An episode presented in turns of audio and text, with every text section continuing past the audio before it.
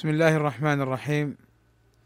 إن الحمد لله نحمده ونستعينه ونستغفره، ونعوذ بالله من شرور أنفسنا ومن سيئات أعمالنا، من يهده الله فلا مضل له، ومن يضلل فلا هادي له، وأشهد أن لا إله إلا الله وحده لا شريك له، وأشهد أن محمدا عبده ورسوله.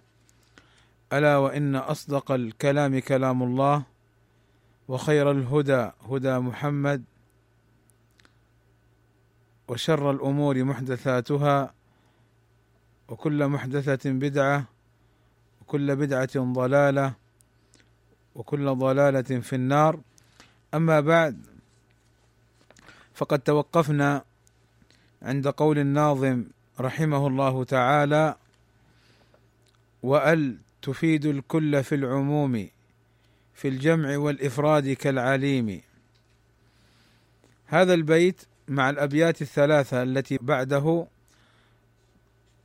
كلها داخلة في ألفاظ العموم من أصول الفقه، والناظم ذكرها رحمه الله تعالى من باب الفائدة وحاجة طالب العلم لذلك. والسعدي رحمه الله تعالى حين نظم هذه المنظومة راعى ما يفيد المتفقه، وهذا أعني إدخال أصول الفقه في القواعد الفقهية ومسائل متعلقة بالحديث أو مسائل متعلقة بكذا. هذا لا مانع منه في العلوم، والنبي صلى الله عليه وسلم كان يأتي عنه الحديث الواحد وفيه مسائل في الصلاة ومسائل في الطهارة ومسائل يتعلق بكلامه عليه الصلاة والسلام، مسائل بالحج. فليس عيبا في نظم الناظم أن يدخل فيه ما ليس منه، هذا لا يعتبر عيبا، بل إن كانت الحاجة تدعو إليه فإنه يكون من الأمور المرجحة لمثل هذا النظم. هذا البيت ذكر فيه أل، وأل الداخل على الاسم المفرد والجمع، وقوله الكل أي جميع ما يشمله الاسم. أل تفيد الكل أي جميع ما يشمله الاسم. في العموم جمع عام وهو الشامل، والعموم عند الأصوليين هو شمول اللفظ لجميع أفراده دفعة واحدة بلا حصر، يدخل فيه كل أفراده، كما سيأتينا في قوله تعالى: إن الإنسان لفي خسر. فالإنسان يدخل فيه كل إنسان، فإذا العموم شمول اللفظ لجميع أفراده دفعة واحدة بلا حصر. ويعرف أيضا بقولهم: اللفظ المستغرق لجميع ما يصلح له. ومعنى البيت: إذا دخلت أل على الاسم المفرد النكرة، وعلى الجمع أفادت العموم، وشرطها أن تكون للاستغراق، وهي التي يصلح أن نأتي بكل بدلا منها، وهذا قول أهل العلم وأهل اللغة، كقوله تعالى: والعصر إن الإنسان لفي خسر.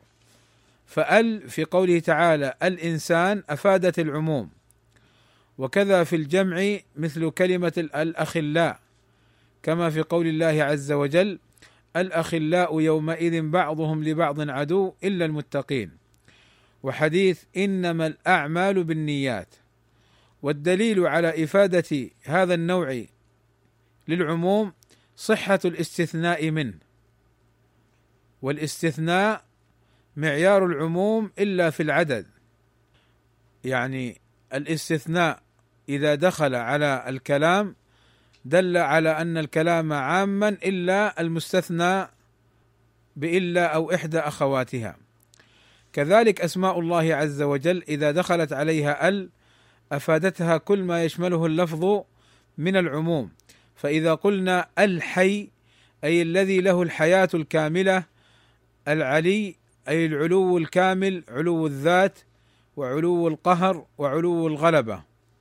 تنبيه: تأتي الزائدة وهي الداخلة على الأعلام كعباس يقال فيه العباس. وتأتي العهدية أي يرجع الكلام لمعهود إما في الذهن وإما مذكور قبل. أما المعهود الذي ذكر قبله فمثل قوله عز وجل: فعصى فرعون الرسول، لأن الله قال قبلها: إنا أرسلنا إليكم رسولا شاهدا عليكم كما أرسلنا إلى فرعون رسولا. فقول هنا فعصى فرعون الرسول أي الرسول الذي ذكر من قبل. وتأتي ال للعهد الذهني مثل قوله عز وجل: إذ هما في الغار، في ذهن كل مسلم الغار الذي كان فيه النبي صلى الله عليه وسلم وأبو بكر حينما خرج من مكة. فال العهدية أو ال الزائدة لا تفيدان العموم، وال العهدية قلنا إما ذهنية وإما مذكور اسم قبلها، وإما ألا الحضورية مثل قوله عز وجل: اليوم أكملت لكم دينكم. فقوله اليوم أي الذي أنزلت فيه هذه الآية، فهي أل للحضور، فهذه أيضا لا تفيد العموم. فإذا أل التي تفيد العموم هي أل الداخلة على الاسم المفرد النكرة، والأل الداخلة على الجمع. وتأتي أل للاستغراق وعلامتها قبولها لكل، مثل الحمد لله أي كل حمد هو لله، ومثل المؤمنون أي كل مؤمن. حتى يتضح لكم الكلام هذا، وربما فيه نوع من يعني التداخل، أعيد تقسيم أل. يقولون أل تأتي زائدة وتأتي للعهد وتأتي للاستغراق. ال تأتي زائدة وهي الداخلة على الأعلام: العباس، الفضل، الحسن، فهذه لا تفيد العموم. وال التي هي للعهد، ومعنى العهد أي أنها معهودة معروفة في معنى معين. والعهد كما مر معنا إما عهد ذهني إذ هما في الغار، أو عهد حضوري كقوله تعالى: اليوم أكملت لكم دينكم. والعهد الذكري يعني ذكرت من قبل كقوله عز وجل: فعصى فرعون الرسول، لأنه ذكر من قبل: إنا أرسلنا إليكم رسولا شاهدا عليكم كما أرسلنا إلى فرعون رسولا. فهذه ال للعهد بجميع أنواعها لا تفيد العموم. ال العهد الذهني أو الذكري أو الحضوري لا تفيد العموم، لأنها مختصة بشيء معهود. وأما النوع الثالث ال الداخلة للتعريف للاستغراق، فهذه إذا دخلت على الاسم المفرد أو دخلت على الجمع أفادت العموم. أما المفرد فمثل قوله عز وجل: الحمد أي كل حمد، وقوله الإنسان أي كل إنسان. وأما الجمع فقوله المؤمنون أي كل مؤمن، المنافقون أي كل منافق، الأخلاء أي كل خليل. فإذا هذه تفيد العموم. وقوله في النظم: وأل تفيد الكل في العموم في الجمع والإفراد كالعاليم، أفادت أن أل الداخلة على المثنى لا تفيد العموم، الرجلان لا تفيد العموم. ثم قال الناظم، وهذا هو البيت الثاني المتعلق بألفاظ العموم، قال الناظم: والنكرات في سياق النفي تعطي العموم أو سياق النهي. النكرات جمع نكرة، والنكرة هو ما دلت على شيء غير معين، مثلا رجل يدخل فيها كل رجل. فمعنى القاعدة أن النكرة إذا جاءت في سياق النهي أو في سياق النفي دلت على العموم والشمول، يشمل كل شيء أي يدخل فيها كل شيء. مثال النكرة في سياق النفي قوله عز وجل وما من دابة إلا على الله رزقها. أين النفي؟ وما، ما النافية. أين النكرة؟ دابة، دابة نكرة يشمل كل ما دب على الأرض. فهنا نقول هذا سياق العموم لأنها نكرة جاءت في سياق النفي. ومثل قولنا لا إله إلا الله، نفت كل إله في السماء أو في الأرض وأثبتت ألوهية الله تعالى وحده لا شريك له. ومثال النكرة في سياق النهي فلا تدعوا مع الله أحدا، فقوله تعالى فلا تدعوا، لا هنا الناهية، لا هنا الناهية، والنكرة أحدا، فأفادت العموم لأنها نكرة في سياق النهي، فأفادت أن لا ندعو مع الله أحدا كائنا من كان، لا ملكا مقربا ولا نبيا مرسلا ولا حجرا ولا شمسا ولا قمرا ولا بقرا ولا إلى آخره. النكرة في سياق الإثبات لا تفيد العموم إلا في حالة واحدة وهي الامتنان، مثل قوله عز وجل وأنزلنا من السماء ماء طهورا. فهنا ماء طهورا في سياق الامتنان، يعني يمتن الله عز وجل على عباده، فقوله سبحانه وتعالى ماء نكرة. فإذا النكرة في سياق الإثبات، يعني ما معنى سياق الإثبات؟ يعني ليست بنفي ولا نهي ولا استفهام. والنكرة في سياق الاستفهام الإنكار تفيد العموم، كقوله تعالى هل تعلم له سميا، فسميا نكرة وهل استفهام، وهنا الاستفهام من باب الإنكار، أي لا يوجد لله عز وجل له سميا. والنكرة في سياق شرط تفيد أيضا العموم، كقوله تعالى وإن أحد من المشركين استجارك. أحد نكرة، وإن سياق شرط، أي إن وجد أحد من المشركين استجارك فأجره، فهي تفيد أي مشرك يستجيرك فأجره، أو أن نقول كل مشرك استجارك فأجره حتى يسمع كلام الله. فإذا هذه أفادت العموم، وهذه يستفيد منها طالب العلم أن يفهم العام وألفاظه وأقسامه. وسيأتي إن شاء الله مزيد بيان متعلق بأصول الفقه. قال كذاك من وما تفيدان معا كل العموم يا أخي فاسمعا.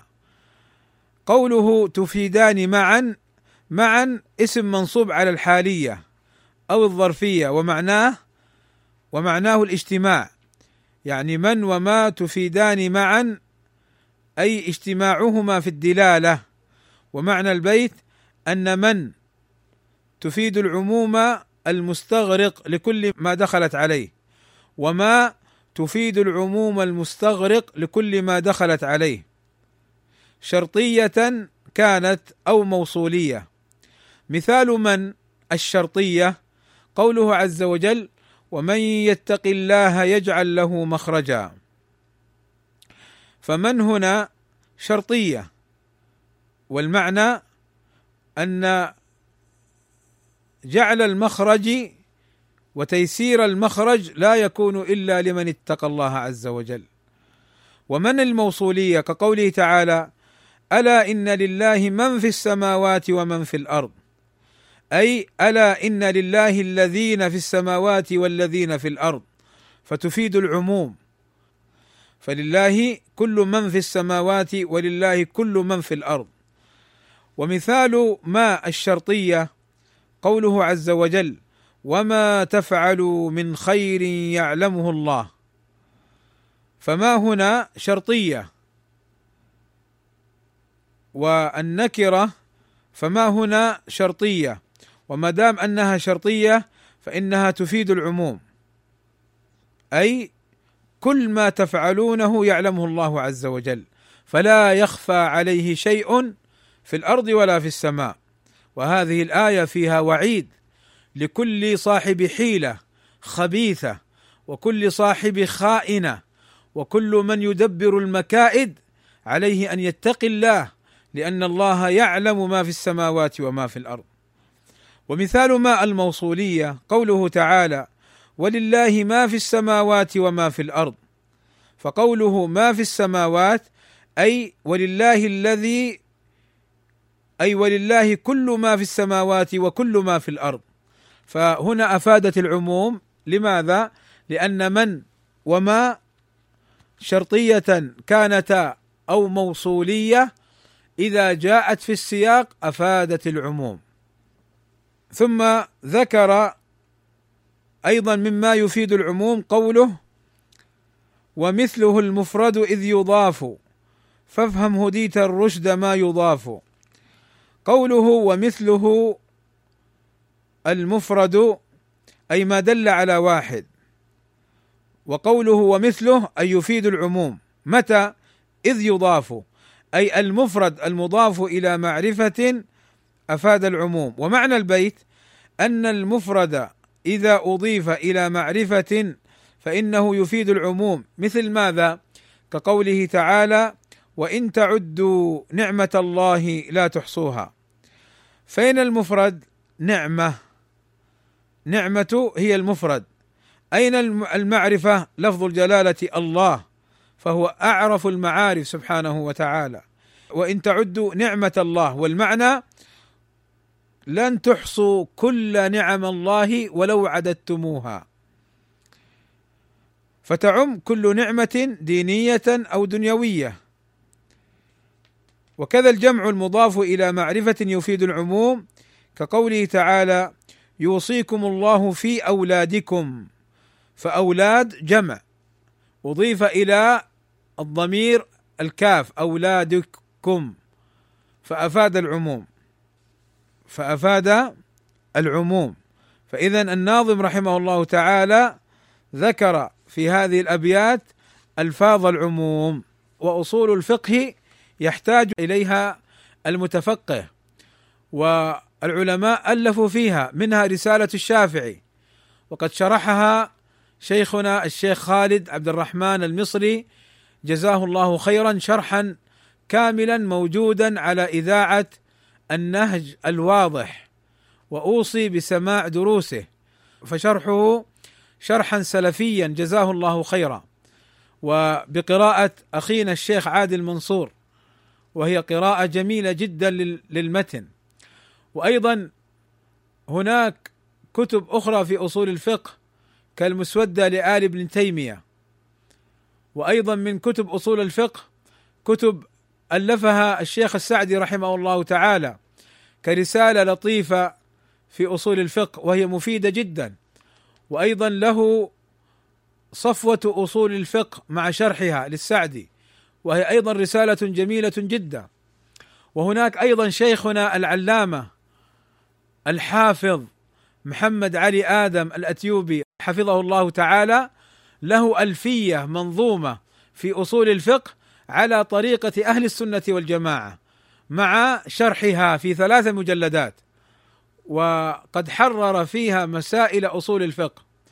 أيضا من العلماء البارزين السلفيين المتمكنين في هذا العلم الشيخ العلامة الشيخ محمد علي فركوس الجزائري، فهو عالم سلفي أصولي صاحب تنقيح وصاحب تحقيق وصاحب تعليق، له تعليقات وشروح على كتب أصول الفقه، قرأت بعضها واطلعت عليها واستمعت لفتاواه، وهي قوية جدا دالة على علمه وفضله وتمكنه في العلم، فهنيئا لأهل الجزائر، بل هنيئا لكل السلفيين هذا العالم السلفي المحقق المدقق الشيخ محمد فركوس حفظه الله تعالى، صاحب سنة وسلفي.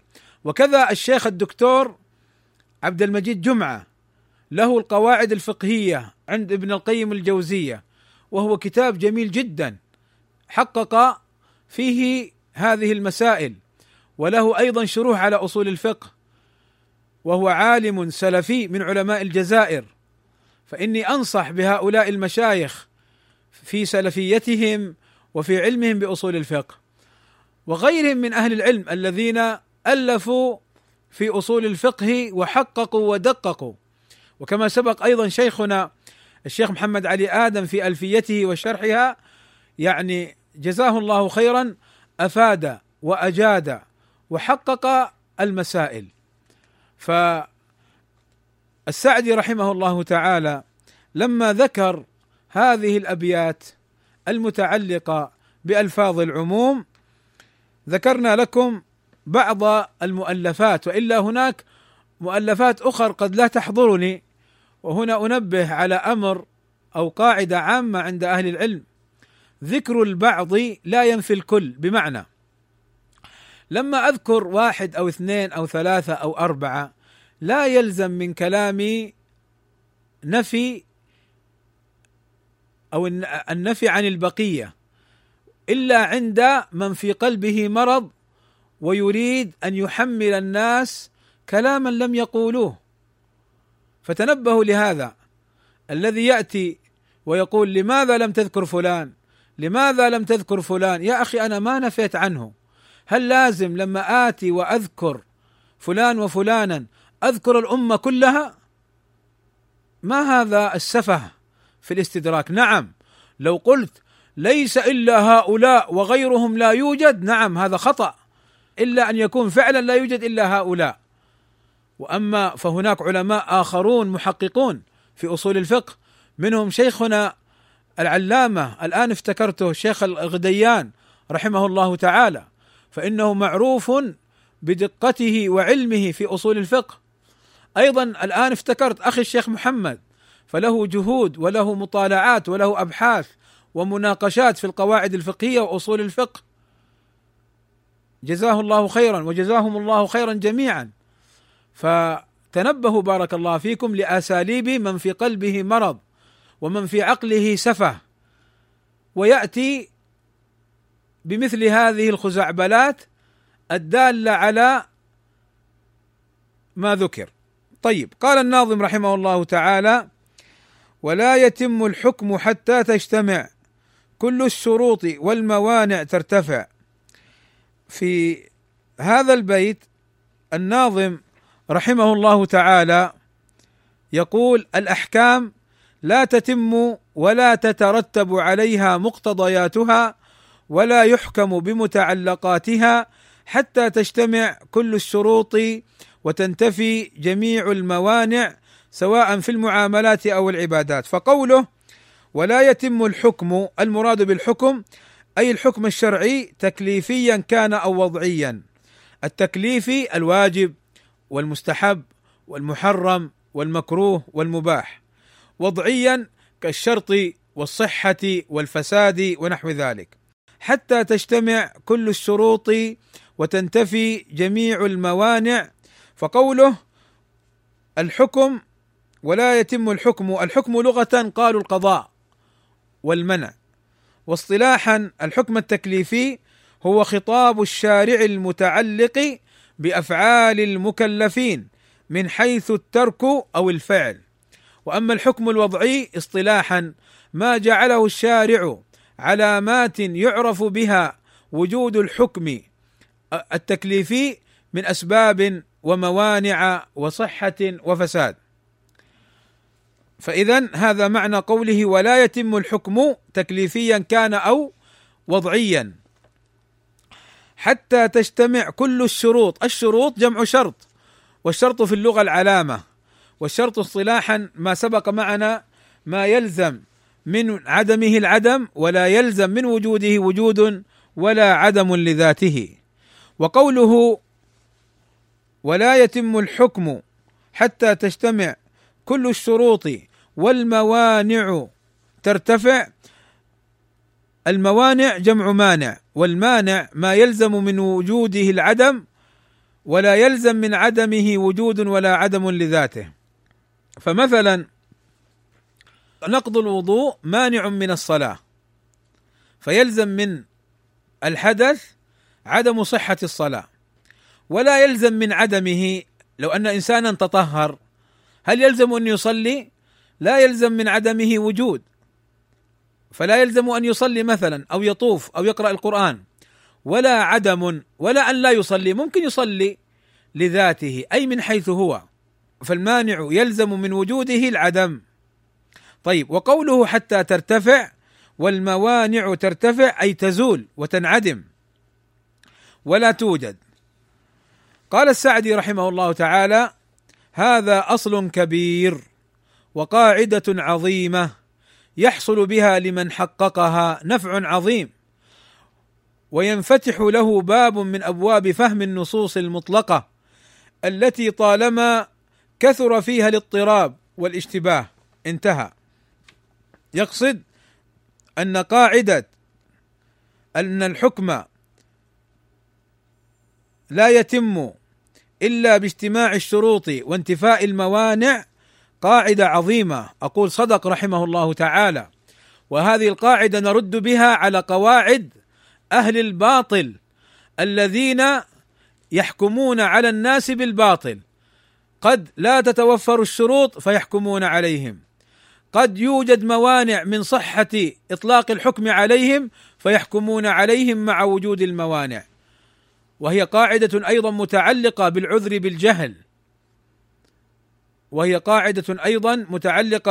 بالجهل، فهي قاعدة عظيمة. فهناك أمور لا يمكن أن نحكم على الشخص أو على المسألة بها لعدم توفر الشروط، كالعلم مثلا أو عدم الإكراه أو كذا، أو توجد موانع كالإكراه أو الجهل أو النسيان أو الذهول أو عدم الالتزام بلازم القول. فكثير من أهل التشغيب يعتمدون على خلاف هذه القاعدة، تنبهوا يا إخواني وطبقوا على كلامهم، فتجدونهم يأتون ويحكمون. لو جيت طالعت الشروط لم تكتمل على هذا الحكم، أو أن هناك موانع تمنع من صحة هذا الحكم، ولكنهم إما لهوى في أنفسهم وإما لجهل في عقولهم لا يعرفون هذا الأمر، وقد يجتمعان، أعني الهوى والجهل، فيكون هناك فساد كبير. فإذا العبادات شروطها كلها شرعية، وأما المعاملات فالشروط فيها على نوعين: شروط شرعية تشترط كشرط العلم بالثمن بالقيمة وبالمثمن أي السلعة، وشروط وضعية وهي من المتعاقدين، فهذه يجب الوفاء بها ما لم يكن الشرط يحل حراما أو يحرم حلالا.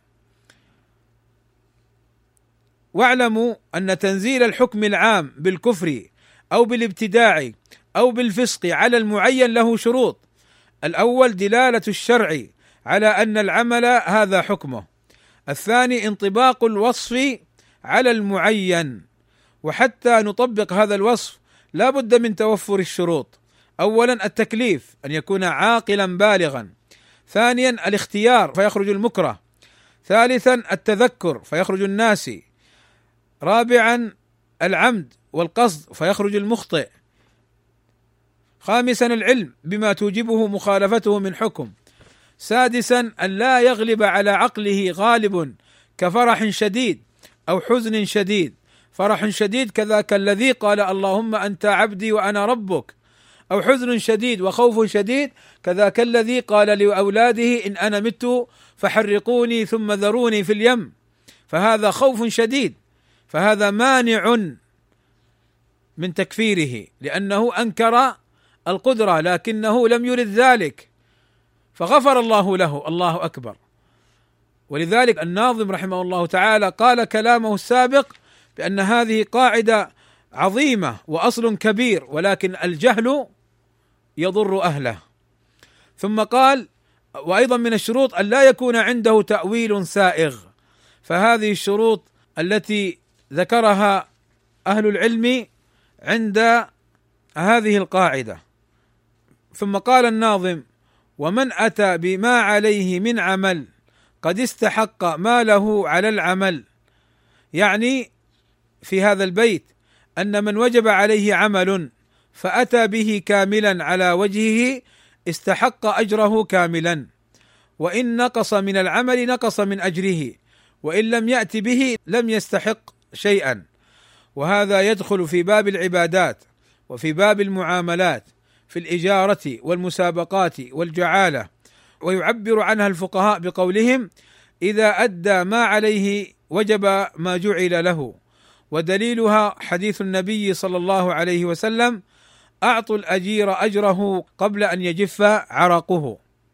فإذن ومن أتى بما عليه من عمل قد استحق ما له من العمل، فإذن دلت على أن من أتى بالواجب عليه من العمل استحق عليه. ويفهم من القاعدة هذه أو من هذا البيت أن من لم يأتي به فلا يستحق شيئا، وأن من أخل به ونقص فإنه يستحق بقدر ما عمل وينقص منه بقدر ما أنقص.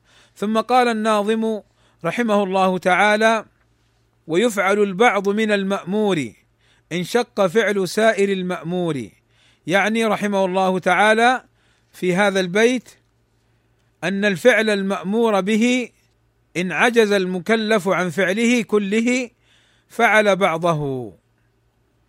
ويفعل البعض من المأمور إن شق فعل سائر المأمور.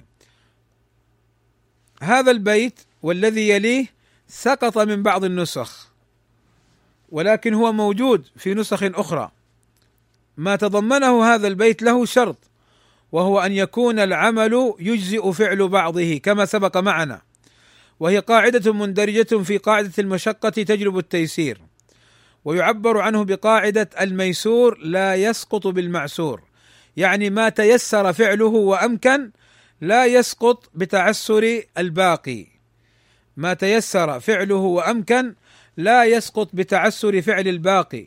وأيضا تحت قاعدة ما لا يدرك كله لا يترك بعضه.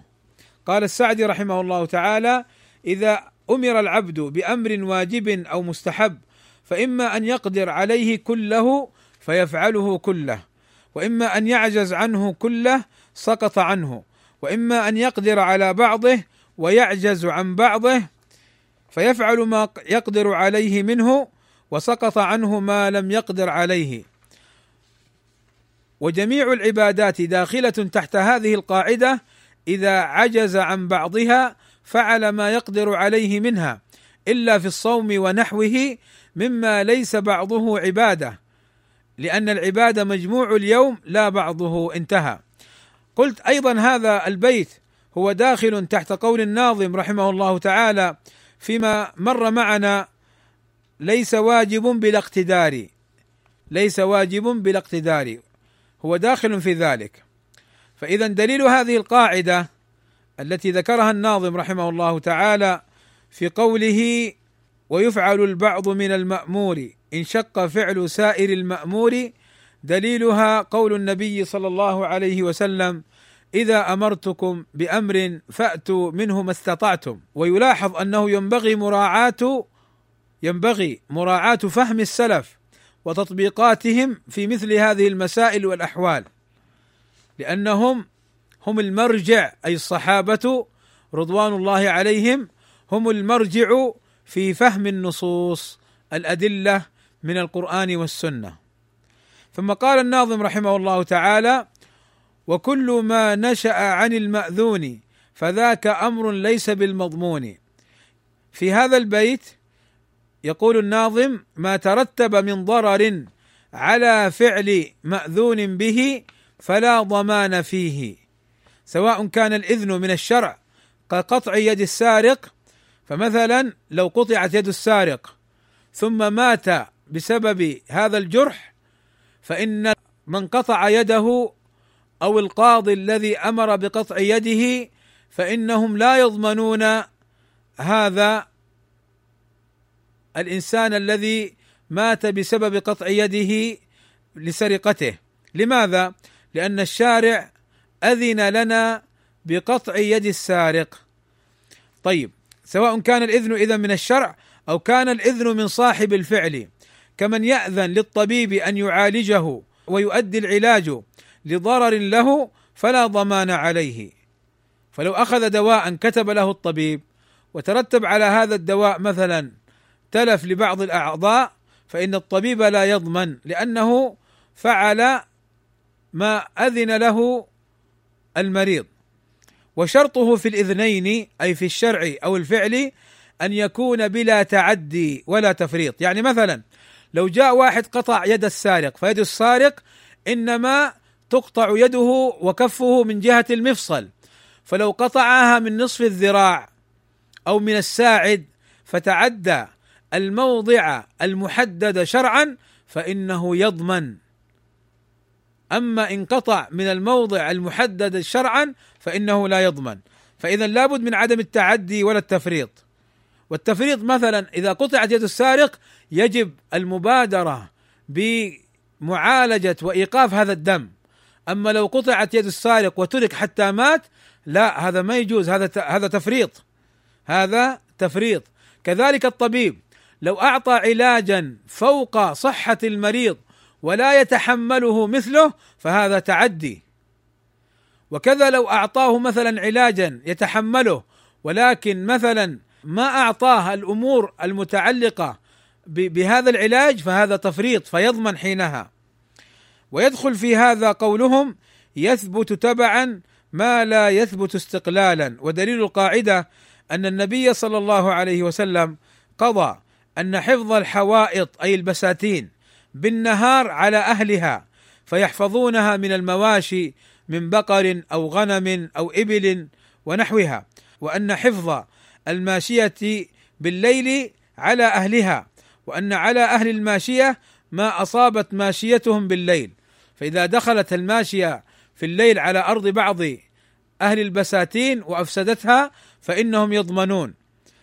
مع حديث: العجماء جرحها جبار. والعجماء البهيمة، سميت بذلك لأنها لا تتكلم، وجبار أي هدر. وحديث: لو أن رجلا اطلع عليك بغير إذن فخذفته أي رميته بحصاة ففقأت أي أصبت عينه، ففقأت عينه ما كان عليك من جناح، أي من إثم وضمان. قال السعدي رحمه الله تعالى: مفهوم البيت أن ما نشأ عن غير المأذون فيه فإنه مضمون، فما تولد عن المأذون فيه فهو تابع للمأذون فيه، وما تولد عن غير المأذون فيه فهو تابع له، أي لكونه غير مأذون به فيضمن. انتهى. ثم قال الناظم رحمه الله تعالى: وكل حكم دائر مع علته، وهي التي قد أوجبت لشرعته. هذا البيت قاعدة أصولية، وهي أن الحكم يدور مع علته وجودا وعدما. فقولهم دائر أي يدور الحكم مع علته، يعني يثبت بوجودها ولا يثبت عند عدم وجودها. فإذا معنى البيت: الحكم يثبت إن وجدت العلة، وينتفي إن لم توجد العلة. ما هي العلة لغة؟ قالوا: العلة اسم لما يتغير الشيء بحصوله، واصطلاحا الوصف الظاهر المنضبط الذي علق عليه الحكم. مثلا الخمر لماذا حرمت؟ قالوا: لعلة الإسكار وتغطية العقل. فالسكر وصف ظاهر منضبط. ما معنى منضبط؟ يعني يمكن أن نعلم أثره ووصفه على من تعاطى شيئا يؤدي إلى إسكاره، فلا يكون يتخلف عن الشيء ويمكن معرفته. والحكمة المصلحة المقصودة من تشريع الحكم. ومعنى قوله دائر أن يدور، والدوران في أصول الفقه معناه أن يترتب الحكم على الوصف أو العلة من حيث الوجود أو العدم.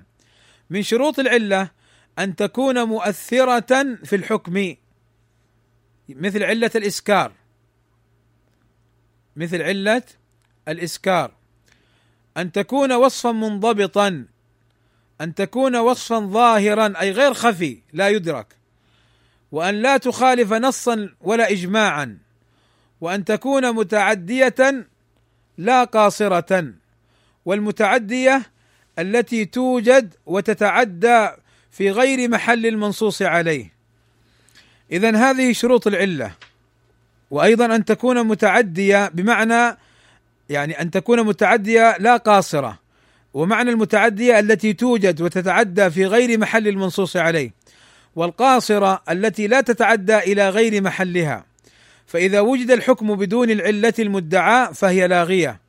والفرق بين الحكمة والعلة أن العلة يجب أن تكون ظاهرة ومدركة، والحكمة قد تكون خفية.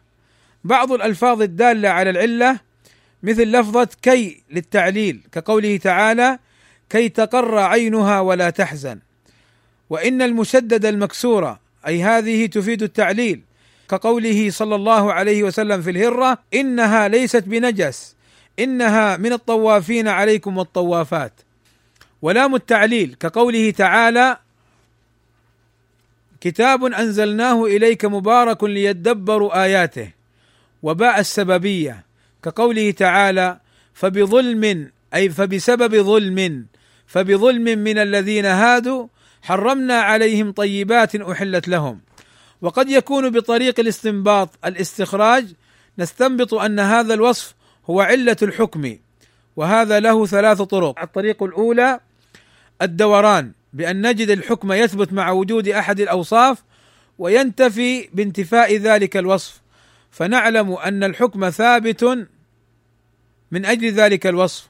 والدوران لغة هو الطواف حول الشيء، واصطلاحا عبارة عن حدوث الحكم بحدوث الوصف وانعدامه بعدمه، وهو يفيد علية الحكم. والطريق الثاني المناسبة، بأن نجد مع الحكم وصفا مناسبا لتشريع الحكم، فنقول إن ذلك الوصف المناسب هو علة الحكم. الطريقة الثالثة بطريق السبر والتقسيم، بأن نحصر جميع الأوصاف الواردة مع الحكم ثم نبطل علية كل تلك الأوصاف ونبقي وصفا واحدا. هذه قالوا ثلاث طرق لمعرفة العلة واستخراجها. الأول الدوران، ونعني أن الحكم يثبت مع وجود أحد الأوصاف، كعلة الإسكار في الخمر سواء كان خمرا أو كان من غيره كالحبوب أو ما يعرف بالهروين ونحوها من المسكرات المفترات.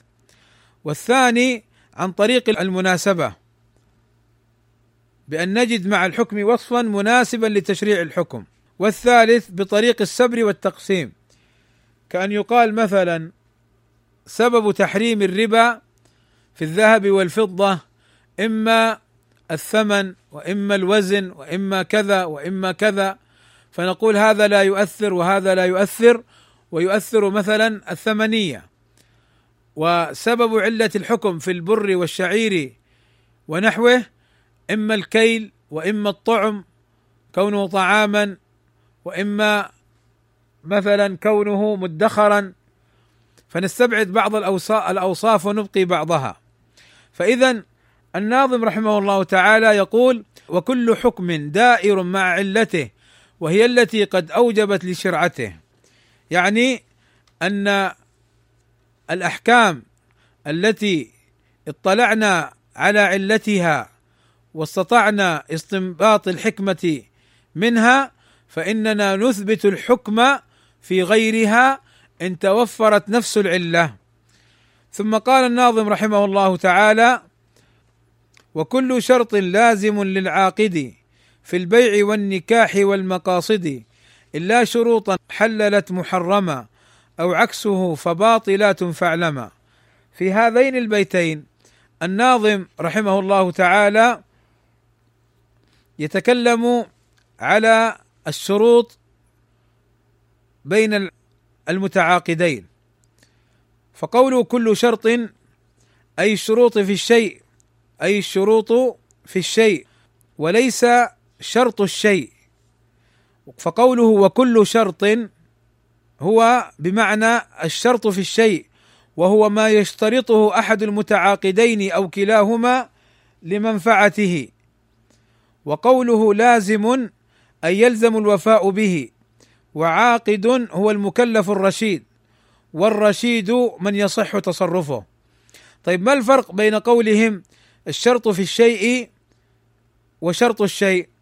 الشرط في الشيء يعني ما يشترطه أحد المتعاقدين أو كلاهما في العقد، أما شرط الشيء هو الذي يلزم من عدمه العدم، ولا يلزم من وجوده وجود ولا عدم لذاته. وقوله رحمه الله تعالى: وعكسه أي شروطا حرمت حلالا، لما قال أو إلا شروطا حللت محرما أو عكسه أي شروطا حرمت حلالا. ومعنى البيت أن الشروط قسمان: شروط صحيحة هي كل شرط اشترطه المتعاقدان لهما أو لأحدهما فيه مصلحة وليس فيه محذور من الشارع، ويدخل في هذا جميع الشروط. مثاله: أبيعك السيارة على أن تكون عندي هذا الأسبوع، كما في حديث جابر عندما باع للنبي صلى الله عليه وسلم الجمل واشترط عليه حملانه إلى أهله، فوافق النبي صلى الله عليه وسلم على ذلك. النوع الثاني من الشروط الشروط الباطلة، وهي التي أشار إليها الناظم، فباطلات أي شروط باطلة، وهي التي تضمنت إما تحليل حرام أو تحريم حلال، ويدخل في ذلك جميع الشروط الباطلة في البيع والإجارة والرهن والوقف ونحو ذلك. وهي نوعان: شرط فاسد مع صحة العقد يدل عليه قصة بريرة حيث صحح المعاملة، وهي العتق ومكاتبة أوليائها، حيث صحح المعاملة وألغى الشرط. قال صلى الله عليه وسلم: ما كان من شرط ليس في كتاب الله عز وجل فهو باطل. والثاني شرط فاسد ويترتب عليه فساد العقد، مثل قول القائل: أبيعك هذه السيارة على أن تبيعني جوالك، لنهي النبي صلى الله عليه وسلم عن بيعتين في بيعة، فكلا البيعتين فسدتا. ومحل الشرط قبل العقد وفي صلبه وفي زمن الخيار، أما إذا تم البيع فليس هناك شروط بعد تمام العقد. ودليل هذه القاعدة عموم قوله سبحانه وتعالى: يا أيها الذين آمنوا أوفوا بالعقود، وعموم قوله صلى الله عليه وسلم: المسلمون على شروطهم إلا شرطا حرم حلالا أو أحل حراما. فإذن الناظم رحمه الله تعالى ذكر في هذين البيتين هذين النوعين من الشروط: الشروط الصحيحة والشروط الفاسدة. ثم قال رحمه الله تعالى: تستعمل القرعة عند المبهم من الحقوق أو لدى التزاحم، وإن تساوى العملان اجتمعا وفعل أحدهما فاستمعا. والبيت فيه انكسار، وهذا ما سنقف عليه أي على البيتين إن شاء الله في اللقاء القادم بإذن الله تعالى. وصلى الله وسلم على نبينا محمد وعلى آله وصحبه وسلم أجمعين. والحمد لله رب العالمين، والسلام عليكم ورحمة الله وبركاته.